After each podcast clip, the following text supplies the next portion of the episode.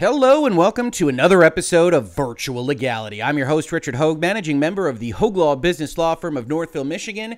And even though yesterday was a day that we purportedly caught up with Epic versus Apple, every day is a new day in the world of antitrust and competition law, and today is no different. On your screen right now is a post from Spotify, streaming music purveyor extraordinaire, entitled Consumers and Innovators Win on a Level Playing Field. This is dated March of 2019, so actually predates the Epic lawsuit and Epic's moves against both the Google Play Store and the iOS, but I think you'll find some similarities. As we look at this blog post, Spotify has filed a complaint against Apple with the European Commission, EC. In recent years, Apple has introduced rules to the App Store that purposely limit choice and stifle innovation at the expense of the user experience, essentially acting as both a player and referee to deliberately disadvantage other app developers. Apple is both the owner of the iOS platform and the App Store, and a competitor to services like Spotify. In theory, this is fine, but in Apple's case, they continue to give themselves an unfair advantage at every turn. To illustrate what I mean, let me share a few examples. Apple requires that Spotify and other digital services pay a 30% tax on purchases made through Apple's payment system, including upgrading from our free to our premium service. If we pay this tax, it would force us to artificially inflate the price of our premium membership well above the price of Apple Music. And to keep our price competitive for our customers, that isn't something we can do. As an alternative, if we choose not to use Apple's payment system, foregoing the charge, Apple then applies a series of technical and experience-limiting restrictions on Spotify. For example, they limit our communication with our customers, including our outreach beyond the app. Indeed, all of the things that Spotify has mentioned in this blog post from 2019 are things that we have gone over before in our discussion of Epic versus Apple. We aren't seeking special treatment, says Spotify. We simply want the same treatment as numerous other apps on the App Store like Uber or Deliveroo, who aren't subject to the Apple tax and therefore don't have the same restrictions. What we are asking for is the following. First, apps should be able to compete fairly on the merits and not based on who owns the App Store. We should all be subject to the same fair set of rules and restrictions, including Apple Music. Now, first question, of course, is what does that look like for Apple Music? They could charge themselves 30%, but it's still ultimately the same coffers. And of course, the question has then arisen about other walled gardens. When Sony takes 30% of a cut from an Electronic Arts game sold on their platform, should they take a 30% cut from Returnal or Ratchet and Clank when it's sold on their platform? I wouldn't think so. And certainly the consumers wouldn't appear to be benefited by that, although a consumer could look at something like a Returnal and say, hey, it's still being sold at $70, even though there isn't this middleman fee. Shouldn't I get a discount on a game like that? Indeed, if you look at the history of the video game industry, a lot of the times first-party games were sold at a discount. Ratchet and Clank games, in my recollection, were often sold at $40 rather than $60 when that was the primary price point, but the market will bear what the market will bear. So it's a little unclear what Spotify is asking for here, and it's a little unclear how Apple would deliver it and what impact it would have on the other members of both the video game industry and, more broadly, the technology industry in general. Second, consumers should have a real voice of payment systems and not be locked in or forced to use systems with discriminatory tariffs such as Apple's. So this language that we saw in the Coalition for App Fairness, which we will, of course, discuss as part of this video, was being trial balloon tested even earlier than I had originally thought with Spotify here, using phrases for what are fairly standard retail-like commissions as taxes and tariffs, because they have negative connotations. And hell, for rhetorical devices, they make a lot of sense to put forth in a system like this one to say you should feel negatively about those things. Finally, app stores should not be allowed to control the communications between services and users, including placing unfair restrictions on marketing and promotions that benefit consumers. And again, we go back to Epic versus Apple, where we've talked about this issue before. And the question, of course, is if you're selling a game at Best Buy, if you're putting a movie up on a Target shelf, and that movie purveyor wants to put up a sticker that says you could buy it here or you could buy it for 50% off over on our own website, should Target or Best Buy or Apple have to put that on their store shelf, digital or real? And historically, the answer to that question has been no, that if you control a store shelf, you control what goes on it, you can enter into freely arranged contracts and determine amongst the two parties what belongs on that shelf, and consumers can understand that there are different places to buy different goods and services at different prices, which is why Walmart can sell the same thing at a different price than the Target, because sometimes you go and you price match and you shop for different goods in different places.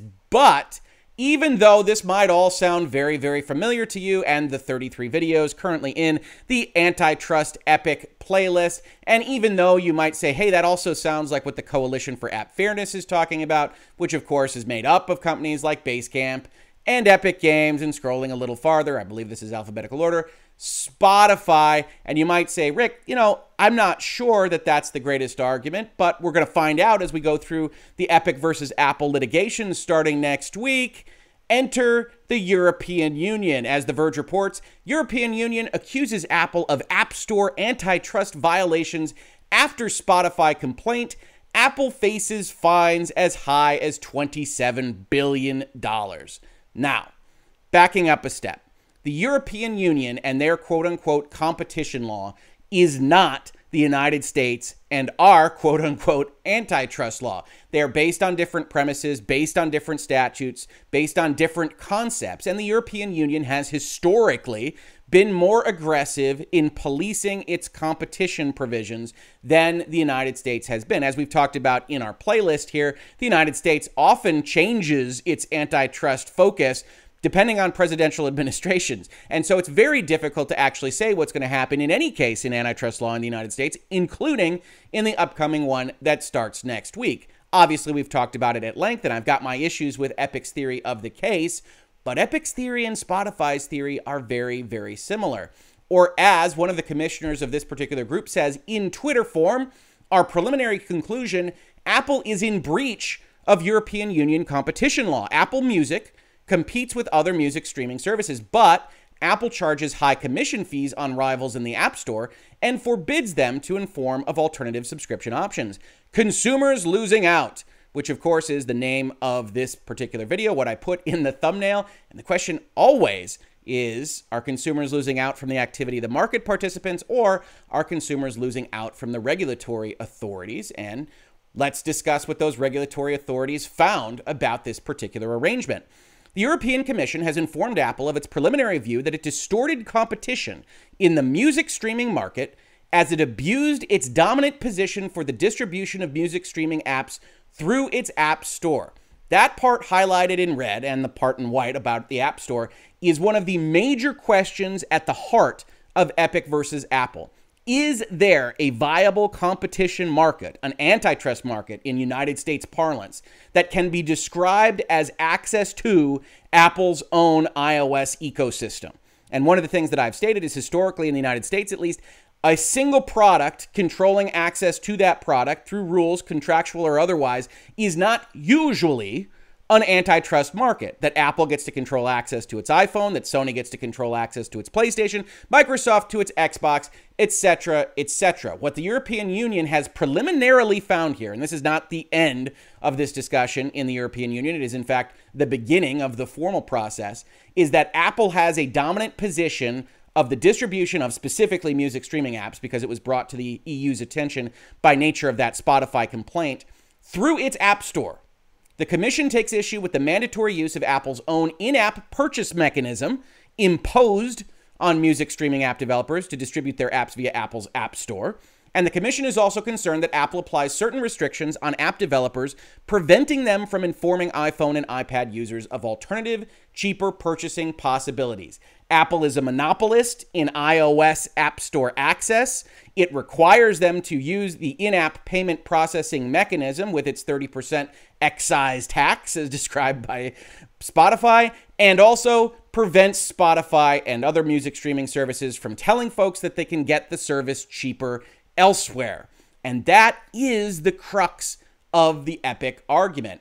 As the executive vice president here says, app stores play a central role in today's digital economy. We can now do our shopping, access news, music, or movies via apps instead of visiting websites. In fact, the market has been pretty good at bringing that particular product and service to bear for consumers and, as the European Union says here, for consumers' benefit. That said, our preliminary finding is that Apple is a gatekeeper to users of iPhones and iPads via the App Store. Good luck winning that argument, Apple. I think you could probably concede that you are in fact a gatekeeper to users of your phones and iPads that you sold. Your problem is whether or not that's a viable market, either under American or European law. With Apple Music, Apple also competes with music streaming providers. Indeed, they do. By setting strict rules on the App Store that disadvantage competing music streaming services, Apple deprives users of cheaper music streaming choices and distorts competition. Now, understand what that says. They have a commission that they charge for people that have access to their store and their millions and millions and millions of eyeballs that own an iPhone or an iPad. That's not altogether unusual in a marketplace. In fact, just like the other retail options that we talked about at the top of this video, it is standard for each layer of a transaction going from production to consumer to take a cut. That's how you incentivize the various logistical capabilities that get that product ultimately into a consumer's hands. So it's a little bit unusual from my perspective to look at what is being said here, what is being claimed by Epic, and saying, yeah, maybe 30% is too high if you want to fight about the number, but this doesn't talk about the number. This just talks about the existence of a number that makes the price go up. And indeed it does. Just like when you're buying from a wholesaler, you can get something cheaper than buying it from a retailer because the retailer is doing something to get it in front of you. And indeed, if you go back and you look at the preliminary injunction directive from the judge in Epic versus Apple, or even the temporary restraining order level, you see the judge grappling with this under American law, saying, well, Apple is providing something like marketing. It's providing store shelf space, even if it's ephemeral, even if it's digital. Shouldn't they get something in exchange for that service that they're providing? The European Union comes in here and actually calls that into question. They don't talk about the number specifically at 30%. They talk about the fact that the price goes up because somebody is taking a cut in the interim regardless. And that's going to be interesting because the European Union does take these aggressive tacks. This is done by charging high commission fees on each transaction in the App Store for rivals and by forbidding them from informing their customers of alternative subscription options. The Commission preliminarily finds that Apple has a dominant position in the market for the distribution of music streaming apps through its App Store.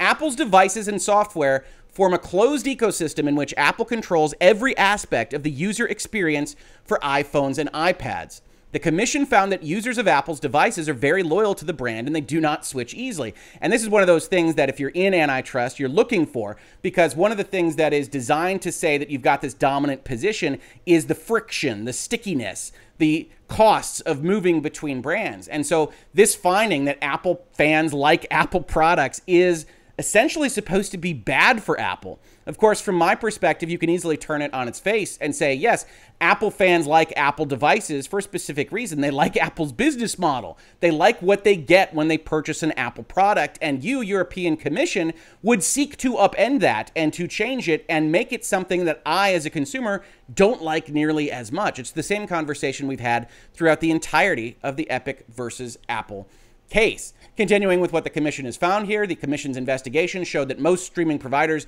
passed the 30% commission fee, which they thankfully don't call a tax or a tariff, as Spotify did in their complaint, and they pass that fee on to end users by raising prices. Indeed, that is in general how a market works. When you've got interim fees imposed by a retailer or a platform provider like Apple, that does get passed along either in whole or in part. One of the issues, though, of course, as we've talked about in our own playlist, is whether or not that number comes down when that interim fee comes down. The Epic Game Store has existed now for a couple of years, charging only 12% to developers and publishers for the games made available on that platform, and we don't actually see, from a scientific perspective, looking at the numbers across Steam and across GOG and across a lot of other places, including the Epic Game Store, that those end-user prices come down. Now, the European Union and Commission, although they say consumers losing out, seems a little bit less inclined to judge this solely on the consumer welfare standard that really does drive antitrust law in the United States. So they might take a broader approach and say, well, we are going to protect Spotify here, even if we don't have the ability to show that prices will come down in the absence of this 30% or in a reduction of the 30%. But still, Apple, you're doing bad things. While Apple allows users to use music subscriptions purchased elsewhere, its rules prevent developers from informing users about such purchasing possibilities, which are usually cheaper. Indeed, they do, as we talked about earlier in this video. But what's interesting about this kind of finding, and even the Spotify complaint itself, where they say they don't want to be treated differently, is one option for Apple to meet the rhetorical argument there is to say, okay, we won't treat anybody differently. We won't have music services on our phone, or if we do, you won't be allowed to sell subscriptions elsewhere if you want access to our iOS. And does that make it better for you? Does that make it better for consumers? Is that fairer? It's more even, but does it actually help people that want to get onto Spotify? And that's a question that the European Union, the European Commission, Apple et al. Will have to ask. Sending a statement of objections and opening of a formal antitrust investigation does not prejudge the outcome of the investigations. This is just the first formal step into suspected violations of EU antitrust rules. So, the European Union has entered the fray. A new challenger has arisen. And yet, one of the things that I wanted to bring up as part of this discussion, not just to inform you that this happened this morning, that the European Commission is now talking about potentially fining Apple on the eve of that Epic versus Apple case, and Epic will undoubtedly bring it up in the trial to come starting next week, but also that Epic is not in control of this movement, of this discussion, even of the Coalition for App Fairness. If we go and we look just a couple of hours ago, we see on PC Gamer a description of a lawsuit. Overgrowth developer Wolfire Games files antitrust lawsuit against who? Against Valve. The suit says Steam suppresses competition and takes an extraordinarily high cut from developers. Wolfire Games, the developer of Overgrowth and Receiver, has filed an antitrust lawsuit against Valve, alleging that it uses its dominance over the PC gaming market through Steam to suppress competition while it extracts an extraordinarily high cut from nearly every sale that passes through its store. Sound familiar? That means not only forking over a 30% cut of all sales, unless they make over $10 million, but also agreeing to restrictions on pricing that ensure that other storefronts are unable to compete on price. Valve can and does, according to the suit, prevent developers from setting lower prices on non-Steam storefronts and from selling Steam keys at lower prices through other distributors. Now, the Steam key issue is far more complex than that. Go look up keys on this channel in Virtual Legality. You can see a couple of videos that I've done on how the Steam rules, the terms and conditions, how they use their keys, how it doesn't quite mean what a lot of folks think it means. Check that out, because this lawsuit is probably going to come up against conversations like that in front of a judge or even a jury, depending on how it goes. In Wolfire's estimation, that sucks for game makers. Probably not how they described it in the lawsuit, but will allow PC Gamer the poetic license. In order to afford Valve's 30% commission, game publishers must raise their prices to consumers and can afford to invest fewer resources in innovation and creation. Gamers are injured by paying higher retail prices caused by Valve's high commissions. Competition, output, and innovation are suppressed in ways that can never be fully redressed by damages alone. Again, we have the same conversation here as we do in the rest of Epic versus Apple and the European Union and Commission, which is to say, making something costs money. The same sentence here that says, well, if I have to spend 30% on Valve, players have to spend more on paying for my game in order for me to get a cut, could be levied at every point in the process. I had to spend money on billboards. I had to spend money on Unreal Engine. I had to spend money on middleware. I had to spend money paying for janitorial staff. Every little thing that you do to raise the cost of operations to get a product out to market could have this same sentence levied at it. And I don't see that particular item being levied at the antitrust laws of the United States or the European Commission. And I do think it's worth noting that if you're providing a service of some kind, and that service can be, I've got 100 million users that regularly come and check out what's on my store shelves, then in general, in any aspect of competition law or antitrust law, you're entitled to some recompense for the thing that you have built. The lawsuit claims that Steam's domination of the market can be seen in the fact that no other storefront, including those operated by deep-pocketed heavy hitters like Electronic Arts and Microsoft, have been able to make meaningful headway against it. And indeed, that could be evidence of an intractable market share. However, it's also worth noting, it could be evidence of a platform that people like, that provides features that they want. And yes, it's hard to fight against something like that because people already like it. If you're going to build a theme park right next to Disney World, hi Universal, you're going to have to do extra stuff and try extra hard to get people away from a brand that they already love. If you're Epic Games opening up your competitor to Disney World next to Steam, you're going to have to try extra hard to get people away from that thing that they already love. This lawsuit apparently also brings up problems with exclusives and how that indicates that Steam is a market dominant force. The release of Borderlands 3 is enabled for the EGS platform rather than the Steam gaming platform, for example, triggered a backlash among some gamers with reactions including calls for boycotts, YouTube rants, conspiracy theories, and review bombing. It states one user started a petition on the Reddit/gaming online Reddit community. That user argued, "We can't just let Epic Games keep buying out exclusives to their expletive launcher. This is very anti-consumer, and it is literally Epic paying millions to 2K just to expletive over us, the buyers.